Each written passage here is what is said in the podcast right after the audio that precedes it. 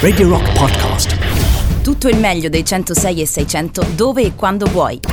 Radio Rock c'è e si sente. Anche in podcast.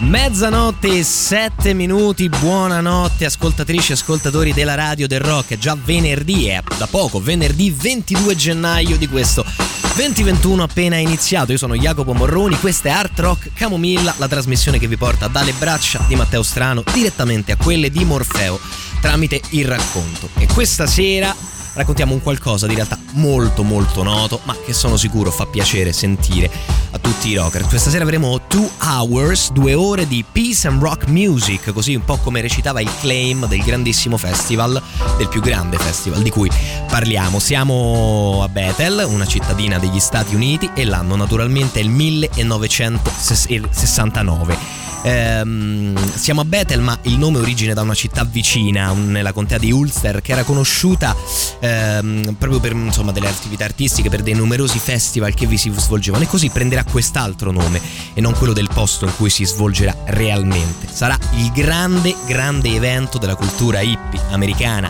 degli anni 60 sarà l'apice probabilmente di quella cultura e come spesso avviene, oltre che l'apice sarà anche un po' la fine e il passaggio a qualcos'altro. D'altronde il decennio sta terminando. Un festival incredibile, leggerò più tardi la line up, tanto così per rifarci, rifarci un attimo le orecchie e quindi oggi si ascolta tanta tanta musica e soprattutto tanta musica live che viene direttamente da Woodstock dal 1969 perché così anche a beneficio di voi ascoltatori che potete apprezzare eh, queste meravigliose perle sono usciti insomma recentemente molti dischi di singoli artisti con tutto il loro live a Woodstock, diciamo, ripulito e adattato eh, per il mercato odierno. Però non partiamo da un live, ma partiamo da una canzone che credo sia, eh, si possa definire iconica, perché Crosby, Stills, Nash Young c'erano tutti e quattro a Woodstock e nell'album Deja Vu scrivono un brano che per per l'appunto si chiama Woodstock.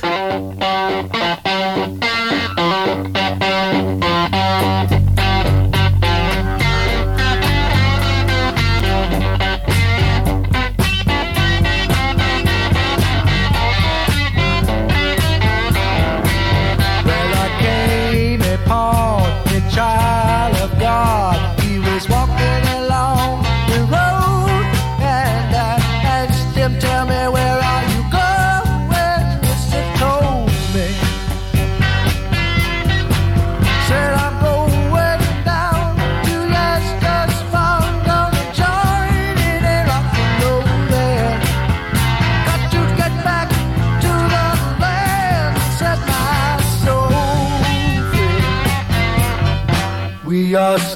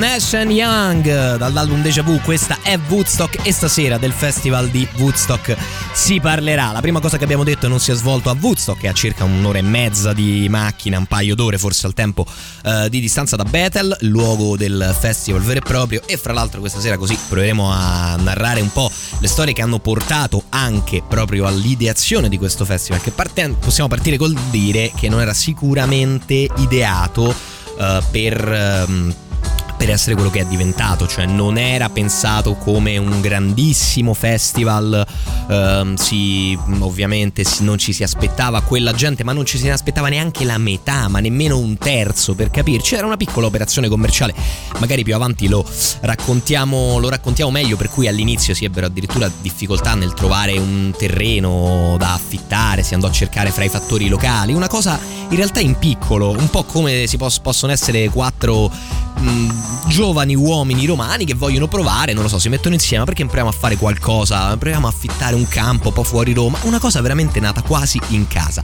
Ne uscirà fuori il più grande festival, cioè il festival probabilmente, e sempre resterà il festival della musica rock. Io prima di ascoltare un altro brano e qua iniziare insomma a prendere effettivamente dei brani live direttamente da Woodstock vorrei rileggere così per sfizio, consentitemi di farlo in diretta la scaletta di Woodstock. Io non la leggo tutta perché sono tre giorni di eh, festival e oltretutto sono tre giorni che partono la mattina e finiscono la mattina dopo, fondamentalmente. Quindi diventerebbero sei minuti di lista. Ma saltando, cioè saltando così, facendo un un rapido giro parliamo di Richie Evans, i Sweetwater, Ravi Shankar, Melanie, Arlo Gatri e John Betts il primo giorno. Il secondo giorno una roba come Santana e Can't Hit, Grateful Dead, poi Credence, poi Janis Joplin, poi Sly and the Family Stone nello stesso giorno gli Who e la mattina i Jefferson Airplane. Il giorno 3 Joe Coker, Country Joe, Ten Years After, Johnny Winter, Blood, Sweat and Tears, Crosby, Stills, Nash Young e si prosegue fino alla mattina con Shananana e Jimi Hendrix. Vi rendete conto di cosa sarebbe? Cioè di quanto, quanto ognuno di noi pagherebbe parte del proprio sangue, un rene, forse ambedue, per trovarsi in quei tre giorni negli Stati Uniti d'America e poter raggiungere Bethel. Questi sono i Grateful Dead e questa è la loro China Cat Sunflower.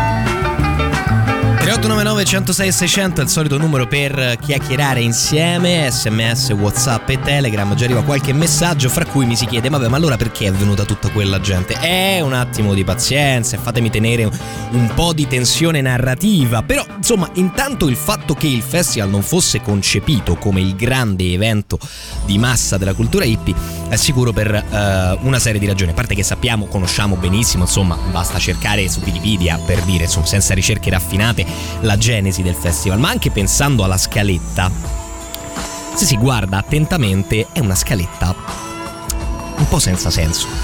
Cioè, sono solo fenomeni in tre giorni, quindi va benissimo, no? Eh, per carità, nessuno si è lamentato mai della scaletta di Woodstock, ma ha insieme i Who, Jimi Hendrix, i cantautori eh, come John Betts, eh, fra l'altro alternati senza un ordine preciso e vedremo perché, perché insomma il festival non è andato in maniera del tutto lineare, eh, come già detto la progettazione era piuttosto diversa. Oltre al fatto che nel mucchio dei... Mh, mm, diciamo delle, band, delle band, dei cantautori, eh, rappresentanti un po' del movimento alternativo, i figli dei fiori, fra virgolette, degli anni 60, spuntano cose completamente diverse, cose che sembrano arrivare dal uh, fitto sud degli Stati Uniti. È un esempio uh, il fatto che a Woodstock si trovi Arlo Guthrie, cantante country, ma legato a tutt'altro mondo totalmente fuori luogo, che però io apprezzo moltissimo e che ci allieta con la sua Coming into Los Angeles.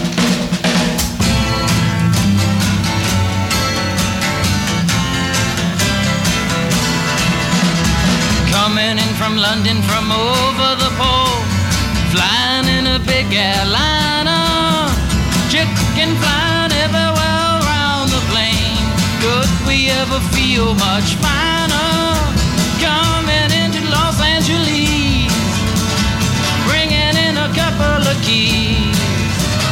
Don't touch my bags if you please, Mr. Customs Man. With a ticket to Mexico. No, he couldn't look much stranger. Walking in a hall with his things and all. Smiling said he was a lone ranger. Coming into Los Angeles.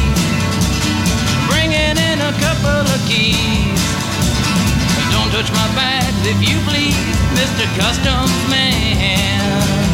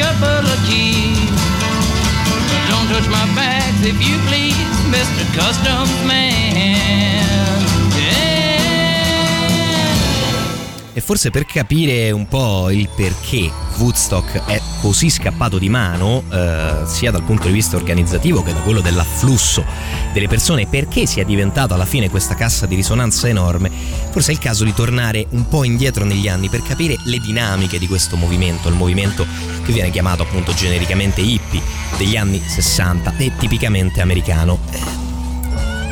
In realtà l'inizio di Woodstock eh, si può ritrovare a Los Angeles, ben più o meno 4-5 anni prima, tra il 1964 e il 65, come, ah, non a Los Angeles, a San Francisco, pardon.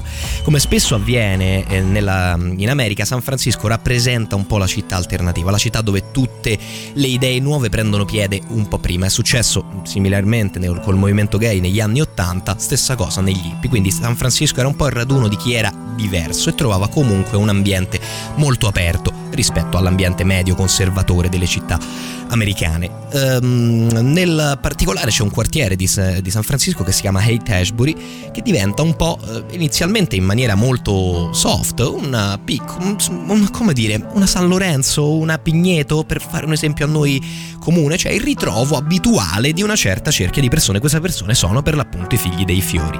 Ma all'inizio non è un movimento, è semplicemente un luogo di raduno. Lì ci troviamo, ci sono i locali, andiamo a bere, andiamo a suonicchiare qualcosa insieme. Succede cambia tutto più o meno con l'arrivo dell'LSD. Sembra strano dire che una droga traini un movimento o possa fare alternativamente, ma è un po' così. In realtà c'è una parte di verità. Perché? Arriva l'LSD nei, più o meno nel 63-64, appunto, inizia a, a, diffondersi negli Stati Uniti e... Um, il movimento hippie trova nel viaggio psichedelico una via di fuga e una via anche provocatoria alternativa alla realtà cruda della società conservatrice americana che a loro sta troppo stretta.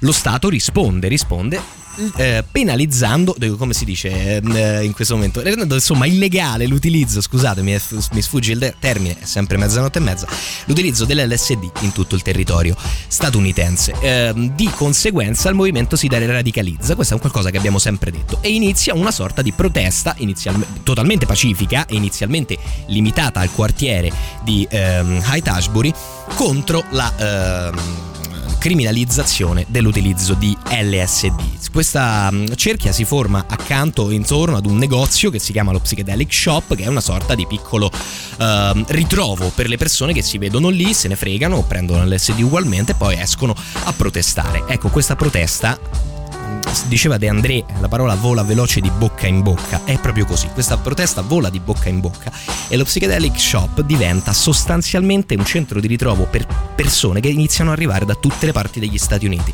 Sì, perché immaginatevi, siete presi, veramente coinvolti in un movimento che vuole la ribellione, che vuole andare oltre.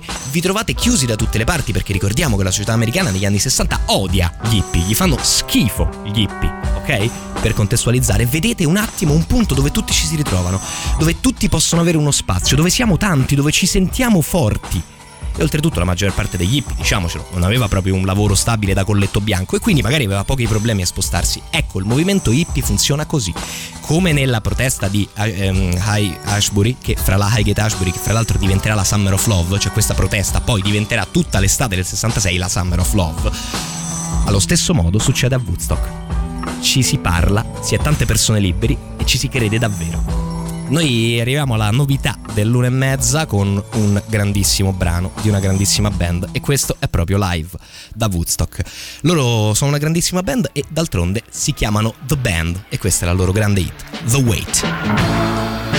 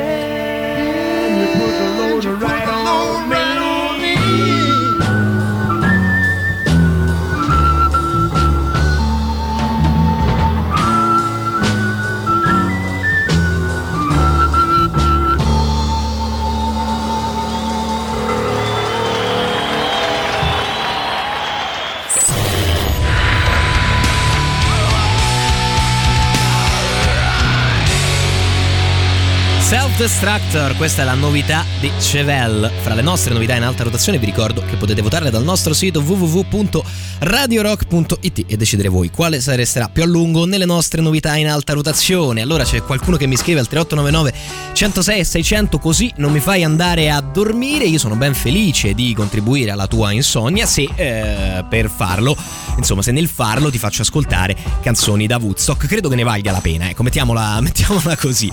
Allora, oggi proprio di Woodstock si parla, io sono Jacopo Morroni, questa è Art Rock Camomilla, fino alle 2 di notte ascoltiamo gli artisti del grandissimo festival e insomma ricostruiamo un po' eh, la storia del festival stesso. La cosa su cui ho più insistito nella prima mezz'ora era puntualizzare come Woodstock non sia assolutamente nato come un grande festival, in realtà non è nato neanche con un interesse affinché fosse un festival veramente bello, affinché fosse un simbolo, cosa che magari ci si può immaginare visto gli anni comunque caldi, come abbiamo descritto, del movimento hippie. No, in realtà è semplicemente un investimento finanziario, si trattava esclusivamente di fare soldi e il tutto eh, funziona funzionava più o meno in questa maniera, cioè ci sono due investitori eh, che si chiamano Roberts e Roseman che eh, presentano un annuncio sul New York Times, l'annuncio più generico del mondo, cioè che dice sostanzialmente siamo due eh, imprenditori, due persone serie, abbiamo un grosso capitale, cerchiamo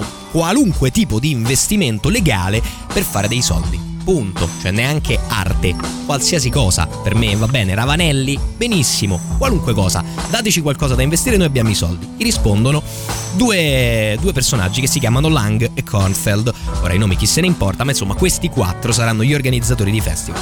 I due li ricontattano inizialmente per aprire uno studio di registrazione e eh, eh, fondarlo proprio a Woodstock, questa città che vi dicevo già famosa per diversi festival e manifestazioni artistiche che vi si svolgevano in particolare durante l'estate. Quindi iniziano a progettare uno studio di incisione. Questo è. Ehm, iniziano i lavori, ma a metà dell'opera si accorgono che i costi iniziano a essere veramente, veramente alti. Che cosa facciamo? Cosa non facciamo? Abbiamo già speso, abbiamo già messo della pubblicità, abbiamo già, ci siamo pubblicizzati con le etichette che noi faremo delle cose, cosa non facciamo? Ne usciamo subito.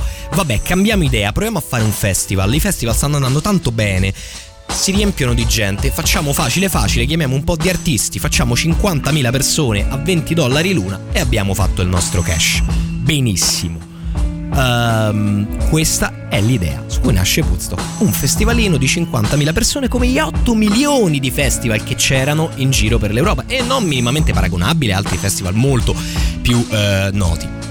È talmente piccola l'idea e arriva da persone fuori dal mondo dello spettacolo che gli artisti, i grandi artisti, all'inizio non se li filano, non se li filano minimamente e loro devono lottare, girare fra chiamate, etichette, convincimenti finché non riescono a tirare fuori il primo, i Credence, i Credence Clearwater Revival che accettano un'offerta per loro bassina. Al tempo, però dicono vabbè dai chi se ne importa e accettiamo dai 10.000 dollari per venire a suonare. Da là è un po' più facile perché se dici beh ci sono i Credence, ah beh se ci sono i Credence magari vengo anch'io e inizi a costruirsi la line up. L'unico problema è che non andrà affatto bene il lato economico. Nel frattempo noi ascoltiamoci uno dei protagonisti del festival di Woodstock live da Bethel 1969 Johnny Winter, Leland, Mississippi Blues.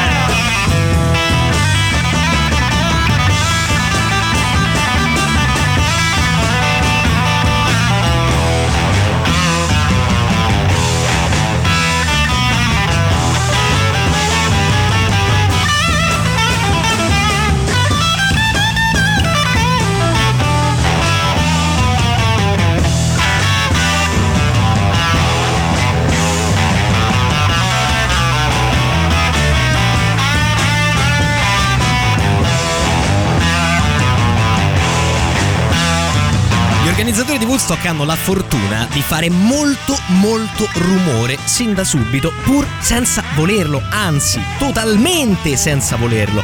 Perché la prima cosa che fanno è provare ad affittare il luogo, la prima cosa che serve per un festival naturalmente. E allora cercano un luogo in una contea che si chiama Contea di Orange, eh, una- prendono un'area di un chilometro quadrato circa e eh, iniziano mm, i preparativi per l'affitto. Gli abitanti del posto non amano gli hippie e si rivoltano all'idea che ci sia un festival dietro le loro case. Gli organizzatori continuano a ripetere ma fidatevi non ci saranno più di 50.000 persone, sarà una cosa piccola, vogliamo fare una cosa piccola, ma non gli credono e eh, addirittura gli abitanti del villaggio, della cittadina, insomma, spingono il comune a eh, emanare una legge apposita che necessita di autorizzazioni speciali per qualunque raduno di più di 5.000 persone. Bene, abbandonato il primo luogo, oltretutto facendosi parlare dietro. Questa però sarà una fortuna perché come arrivano a Bethel, diciamo la località B, l'opzione B del loro eh, viaggio, eh, trovano già ehm, che già tutti quanti li conoscono e sanno che stanno cercando un posto per organizzare un festival e questa sarà la- una delle grandi fortune di Woodstock, anche se come detto ne parleremo non economica, ma almeno fortuna per il festival in sé.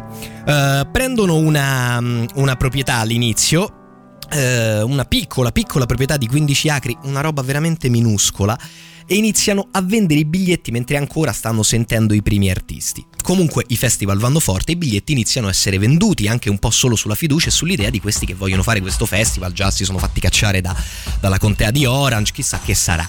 Vedendo che i biglietti vanno, decidono di allargarsi un po' e quindi prendono un'altra, ehm, un'altra ehm, tenuta, questa volta di 600 acri, non 15, 600. Vi dico che risulterà piccolissima e che praticamente a ridosso del festival dovranno affittare e sborsare delle cifre oltre, oltre misura alte, vista l'emergenza e quindi le persone in emergenza si fanno pagare per affittare dei campi vicini perché non c'entrava nei 600 acri neanche un terzo di un quarto della metà della gente. Questa è proprio la dimostrazione del fatto che il festival era stato pensato in un'altra maniera, ma il fare tutto questo rumore per trovare il luogo è una grande fortuna perché ancora mentre gli organizzatori sono a cena nel ristorante insieme ai proprietari dei terreni e si stanno accordando, ancora non è neanche certo l'accordo, e notare i biglietti sono già fuori, la notizia viene sparsa dai camerieri del locale e inizia un eh, appunto un bocca, di bocca in bocca nella zona circostante. Di lì a due giorni tutti nel giro della contea sanno perfettamente che si svolgerà un grande festival a, a Bethel e fra l'altro come al solito il grande festival nel gioco del telefono diventa un immenso festival, un grandissimo festival. Vedremo fra poco come eh, va a finire perché adesso è l'ora del nostro super classico. Radio Rock. Super classico.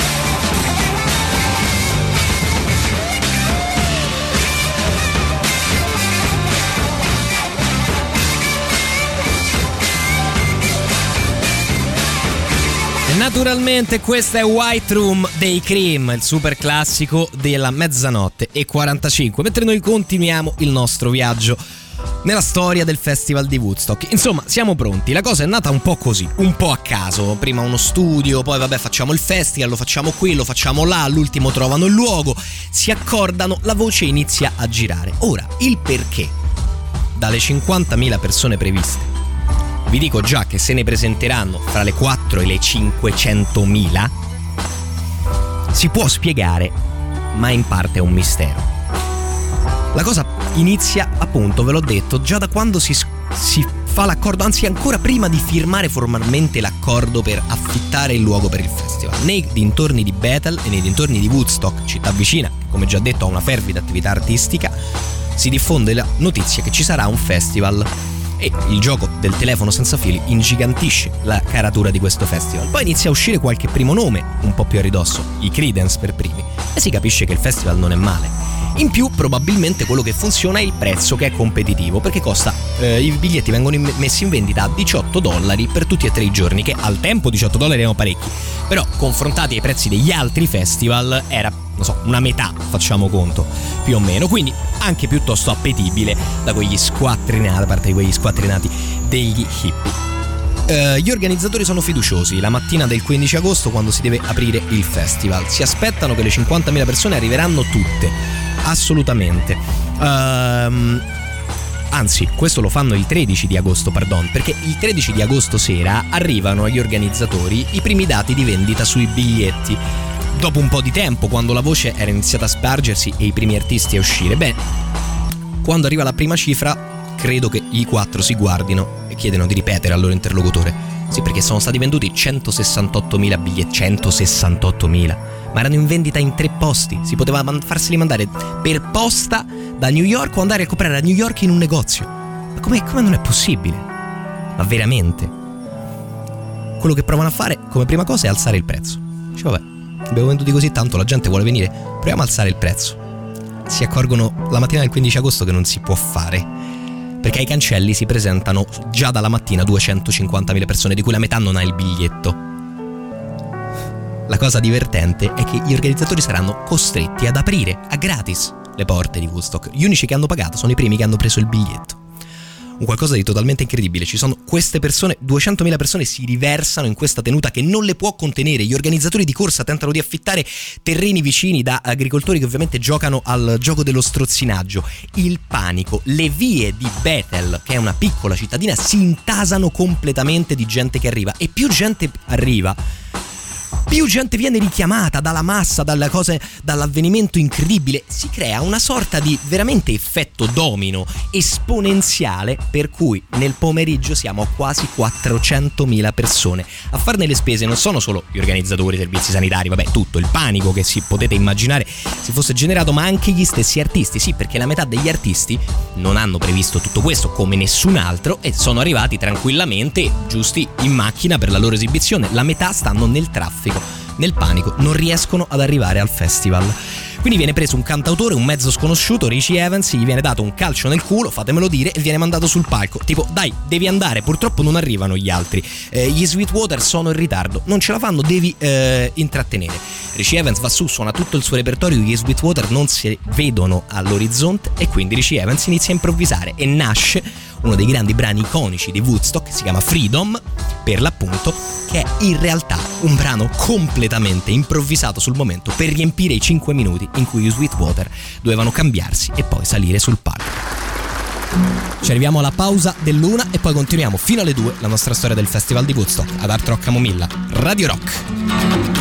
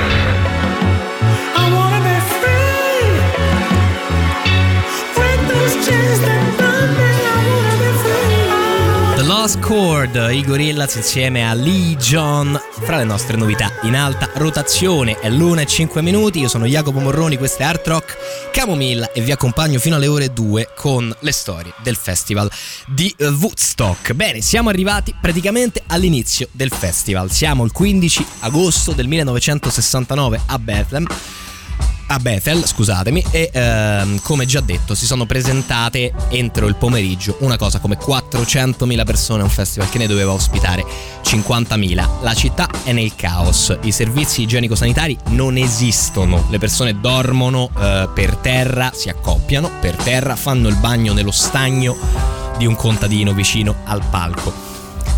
Ci sono dei reporter sulla scena che descrivono tutto con toni tragici e fra l'altro uno dei reporter confesserà più avanti di aver subito forti pressioni dal proprio giornale perché mh, denunciasse una scena di malcostume veramente di degrado esagerato. Ora, un po' di degrado c'era sicuramente, ma senza dubbio è stato un festival estremamente pacifico e persino provocatoriamente lo dico, persino ordinato, vista la follia totale nel quale era nato. Il tutto inizia appunto con Richie Evans che suona per 5 minuti da solo, fondamentalmente improvvisando per coprire gli Sweetwater che finalmente arrivano. Il festival parte in un ritardo biblico, naturalmente, il che significa che ci si ferma, no, che si va avanti tutta la notte, sono gli anni 60, ma che ce ne frega, dormiamo qua, ci accampiamo qua. C'è una scena che credo sia iconica ehm, che descrive ehm, il cantante dei Creedence Clearwater Revival, il nostro grande Fogerty. Ah, prima di dirvi le parole di Fogerty, tanto per capire la follia del tutto, nella notte suona John Betts che è incinta di 6 mesi. Tanto per dire, ok? Tanto per capire il tipo di mondo, benissimo. Eh, ma eh, i Creedence arrivano a suonare a notte fonda, circa alle tre e mezza del mattino. Ci sono queste parole di John Fogerty che adesso proverò a tradurre così all'impronta, che dice eh, eravamo pronti a roccheggiare, abbiamo aspettato, aspettato, finalmente era il nostro turno. C'erano mezzo milione di persone, ma tutte addormentate. Questa gente stava fuori di testa, era una sorta di, di- di- scena dantesca, una massa di corpi ammassati nel fango, sì perché dalle 10 di sera inizia a piovere, fra l'altro, piogge torrenziali, quindi tutto si trasforma in una guazza di fango.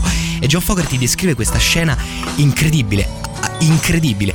Sono tutti addormentati, c'è quasi silenzio. I Creedence stanno lì in imbarazzo in qualche modo finché non si alza uno dal pubblico, si stiracchia nudo come mamma l'ha fatto e gli urla Non ti preoccupare John, siamo qui per te. John Fogerty lo sente, guarda la band e dice suoniamo. Vediamo se gli altri si svegliano, se no suoneremo per quel tizio là.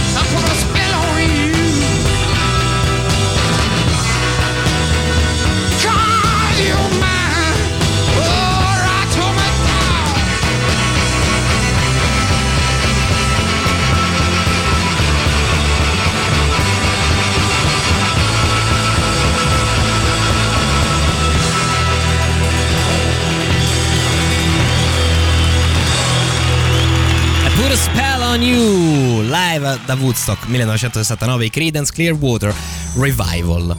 Beh, il tutto continua veramente nella follia più totale. Nella notte suona dopo i, Cle- i Creedence alle tre e mezza del mattino. Quindi non sappiamo neanche più se siamo al primo o al secondo giorno, ma a Woodstock non fa più differenza, praticamente la musica non si ferma. Eh, suona Janis Joplin, la devono portare su in tre perché lo sa solo lei cosa ha bevuto, cosa ha fumato, cosa ha pippato, cosa si è iniettata, lo sa solamente lei, ma la amiamo anche per, per questo. Poi suonano Sly and the Family Stone, tanto per dire, gli Who e dopo gli Who alle 8 della mattina, come ultimi del primo giorno, i Jefferson Airplane. Potete immaginare la follia totale. Ora, il festival è pacifico, ma fino a un certo punto. Le tende delle infermerie sono strapiene, 500.000 persone in un luogo che ne doveva contenere al massimo 50.000, potete immaginare. Eh, ci sono trasporti d'urgenza con l'elicottero, qualcuno si fa male. Alla fin fine eh, moriranno solamente due persone, il che secondo me è miracoloso, un tasso di mortalità veramente nullo, mu- muore più gente, non so, camminando e beccandosi una tegola in testa, eh, però insomma feriti parecchi, quindi il caos effettivamente arriva, ma tutto sommato gli organizzatori nella follia riescono a far funzionare tutto, come già detto comprano terreni vicini e allargano un po' il tutto per far defluire la gente, mettono su infrastrutture, chiamano uomini della sicurezza, aggiungono tende della Croce Rossa, spendono una marea di soldi inimmaginabili. E ricordiamoci che è vero che hanno venduto 168.000 biglietti, ma la metà delle persone, no, di più, due terzi delle persone sono entrate gratis, in ogni caso, e riescono a far minimamente funzionare il tutto. Durante la- l'esibizione degli Who ehm, va in scena una delle scenette più famose del, del festival, l'Hoffman eh, Accident. Chi è Hoffman? Perché si chiama così? Beh, succede che una, ehm, Hoffman è un attivista, sostanzialmente.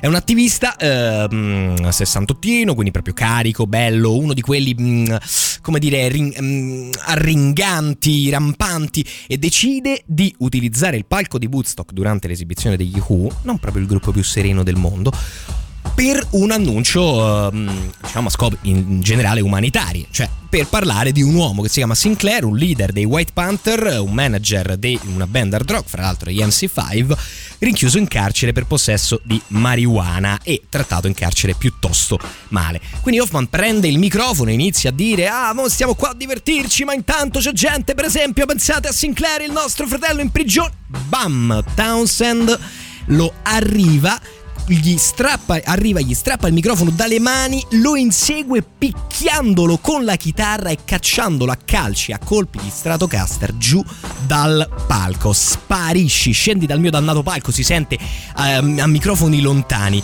Ehm, più tardi Pete Townsend dirà: No, ma io non ero contrario alla causa, la causa era giusta, era pure bello. Ma se qualcun altro, cioè, si azzarda a, a salire sul palco mentre canto io, lo uccido. Ah, questa cosa la dirà anche al pubblico, lì per lì, beccandosi i fischi, fra l'altro. Poi certo, eh, subito dopo attaccano con questa e i fischi devono trasformarsi necessariamente in applausi.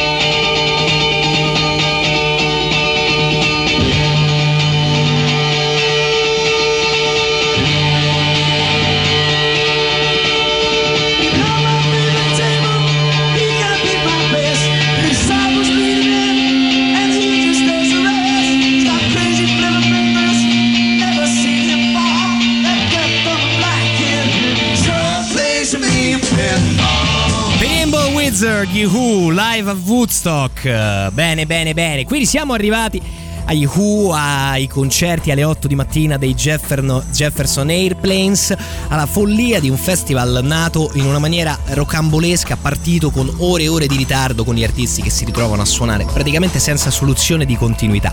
Fra l'altro da menzionare un lavoro strepitoso fatto dai tecnici del suono, perché l'impianto naturalmente non si prevedeva per quelle persone, per tutte quelle persone e invece si riuscì comunque a seguire il concerto in maniera abbastanza buona come dimostrato anche dalle registrazioni punto live che stiamo sentendo che naturalmente sono un po' aggiustate ecco, mettiamola così in fase posteriore ma che rendono conto del fatto che in qualche modo questi, questi mh, diciamo lavoratori che rendono poi possibile per tutti noi vedere e ascoltare i concerti hanno fatto un qualcosa di incredibile. Di esibizioni shock ce ne sono un'infinità fra poco magari più tardi parliamo di quella di Hendrix molto famosa dell'inno americano. Di artisti che arrivano sul palco in condizioni pietose ce ne sono ancora di più.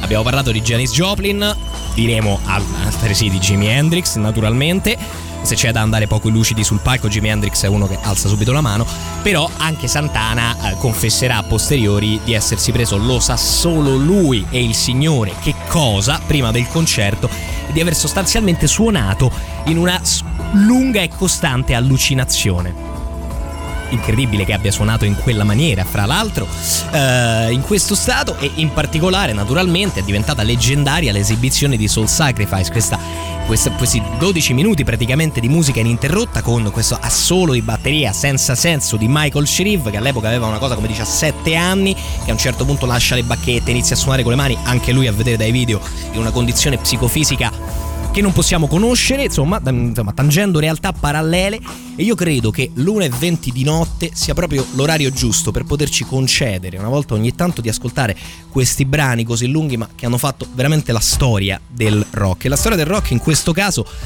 del rock dal vivo. Credo per- che l'esibizione di eh, Santana e Soul Sacrifice sia probabilmente il punto più iconico del Festival di Woodstock. E allora, godiamocela insieme.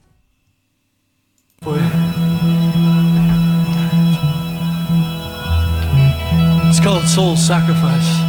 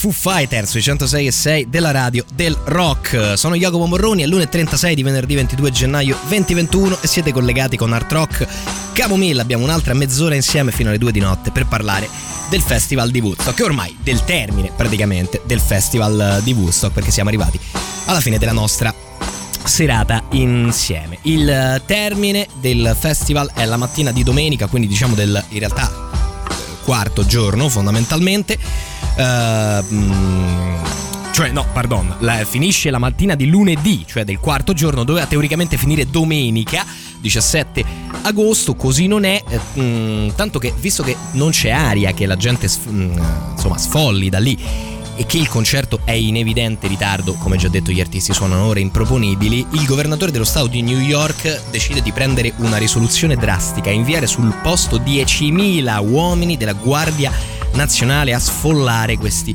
maledetti hippie fattoni. Eh, grazie al cielo viene dissuaso all'ultimo momento perché potete solo immaginare cosa sarebbe potuto succedere con 10.000 uomini armati e 500.000 eh, persone seminude e eh, nei fumi dell'LSD.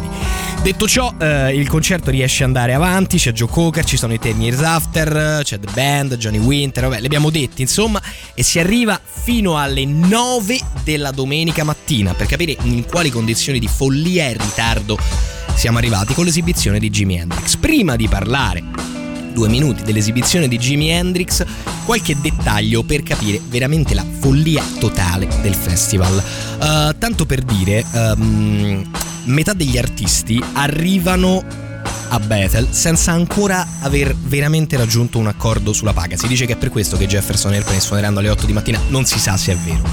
Però è vero sicuramente che la metà ancora non aveva scritto gli accordi.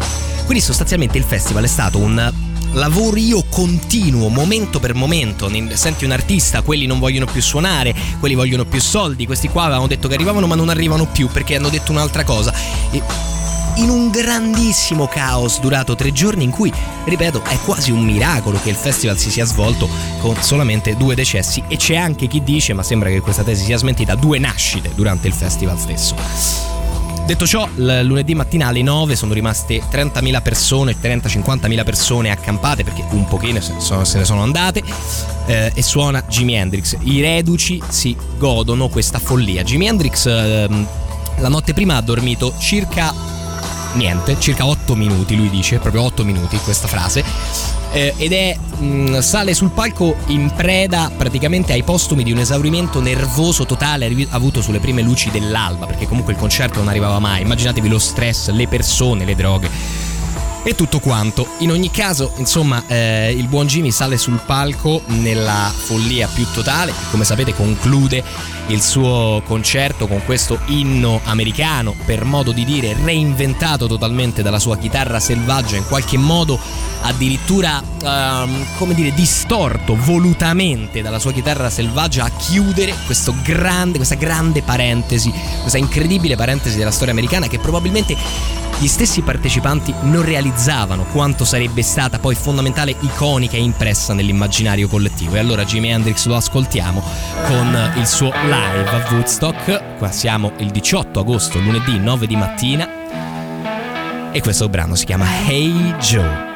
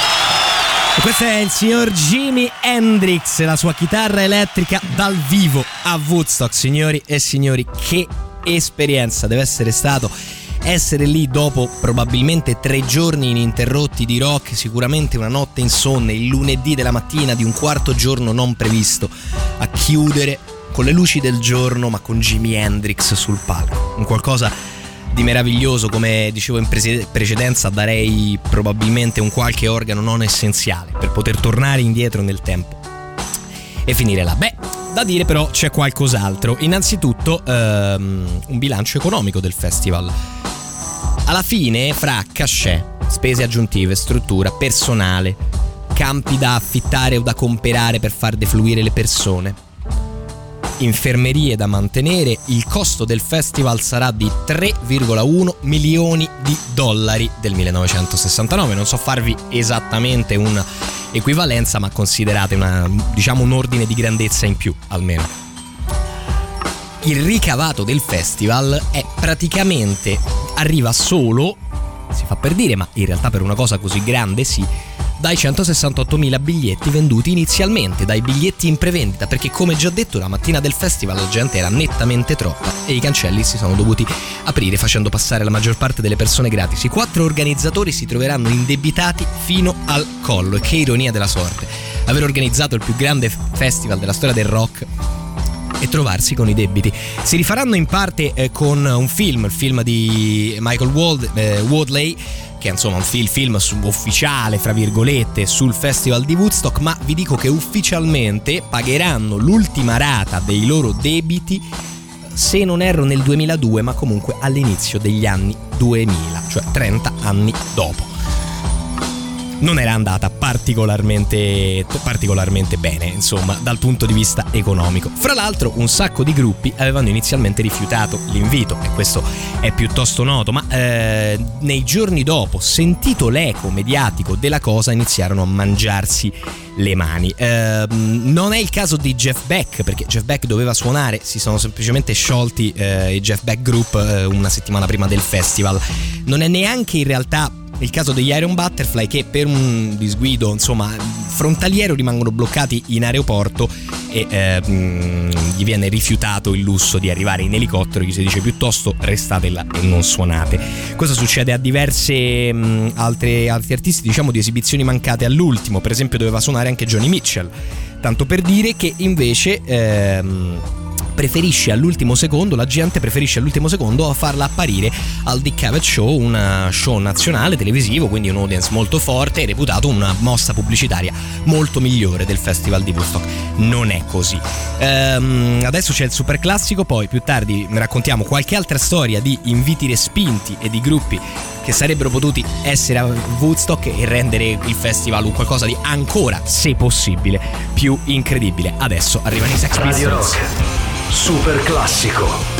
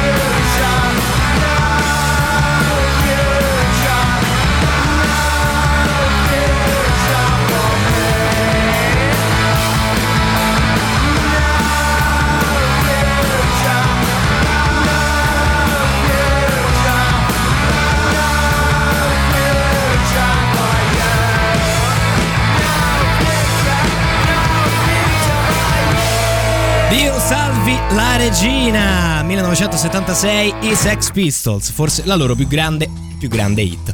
Molto bene, siamo alla fine del nostro viaggio nel festival di Woodstock, ho ancora pochi minuti per parlarvi giusto di qualche invito mancato o respinto al mittente, di cui fra l'altro molte band eh, si pentiranno amaramente. Non è il caso dei Beatles, che certo insomma non avevano bisogno di Woodstock eh, e nel 69 non girava un bel clima, tanto che John Lennon pose, e questa è famosa, sono sicuro che la sapete tutti, come condizione per la partecipazione della band di Liverpool.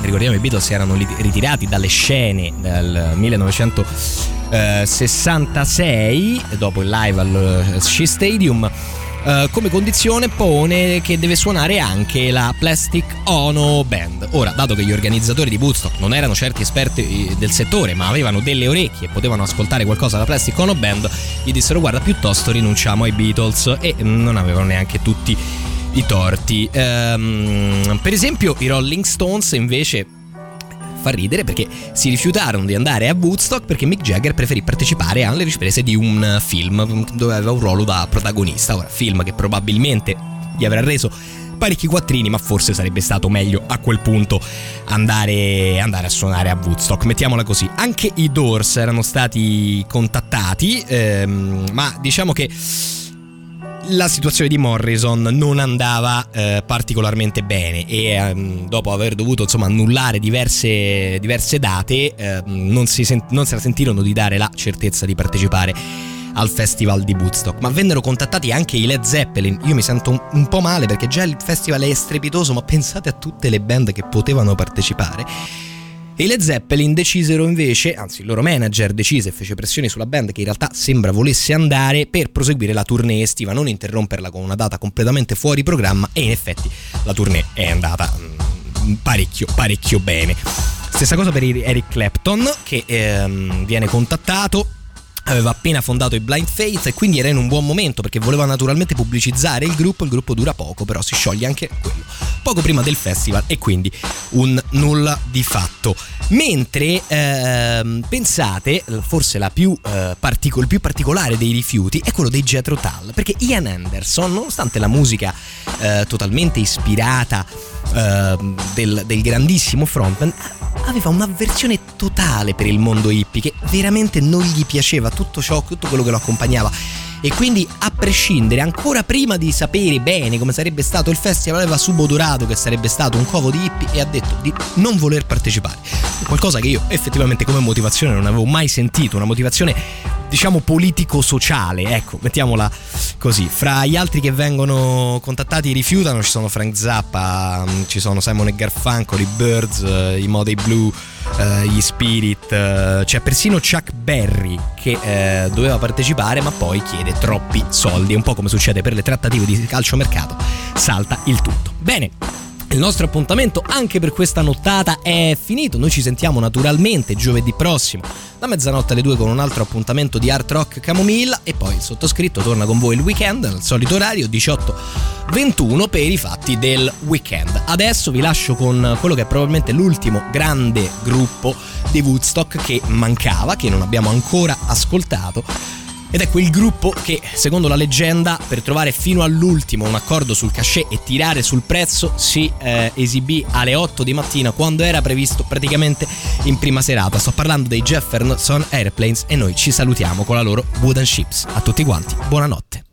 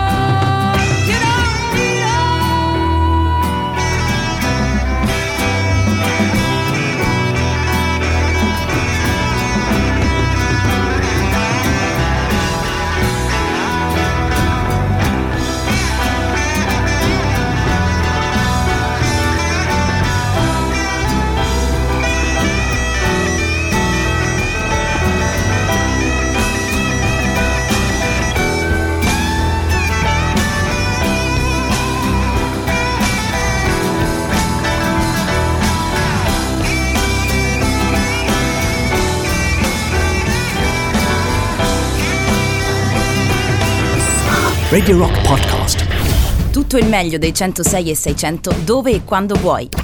Radio Rock c'è e si sente. Anche in podcast.